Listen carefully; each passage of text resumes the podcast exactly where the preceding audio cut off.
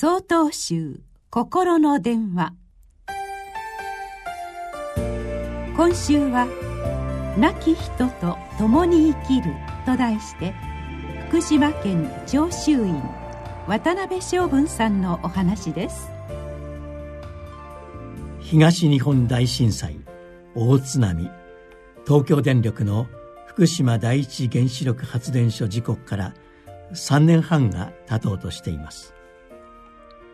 私たちのお寺の近くには原発事故のため今も仮設住宅で避難生活をしている方々が何千人もおられます。原子力発電所近辺の方々はお盆が近くなるとお墓参りのために一時帰宅をします。放射線の影響を最小限にするためにと時間制限のある帰宅です。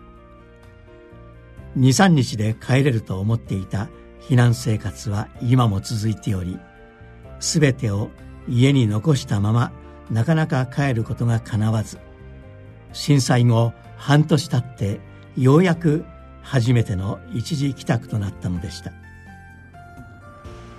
初めての一時帰宅の際地元のテレビ局は白い防護服を着込んだ60代のある女性を同行取材しました。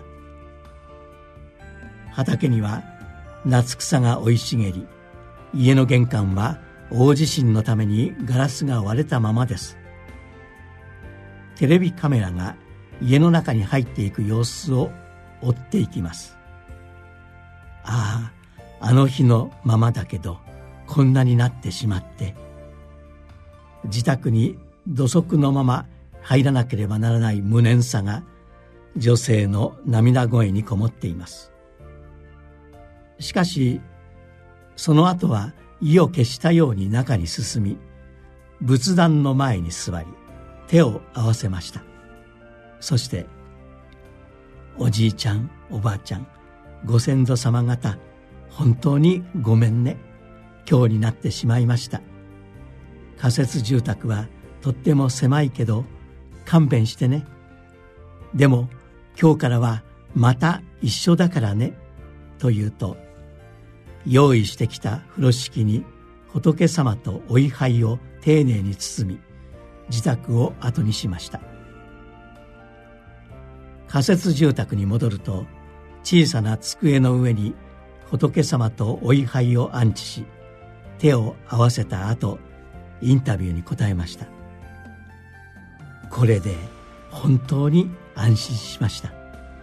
他のものは何とかなります。毎日辛いことも多いのですがこれからは守っていただけますから大丈夫です。と笑顔で答えていました。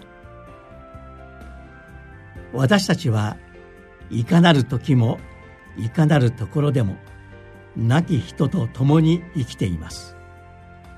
亡き人のおかげに守られています。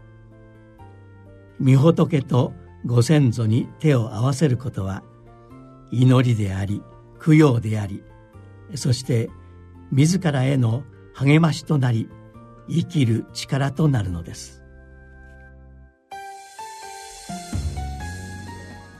8月12日よりお話が変わります。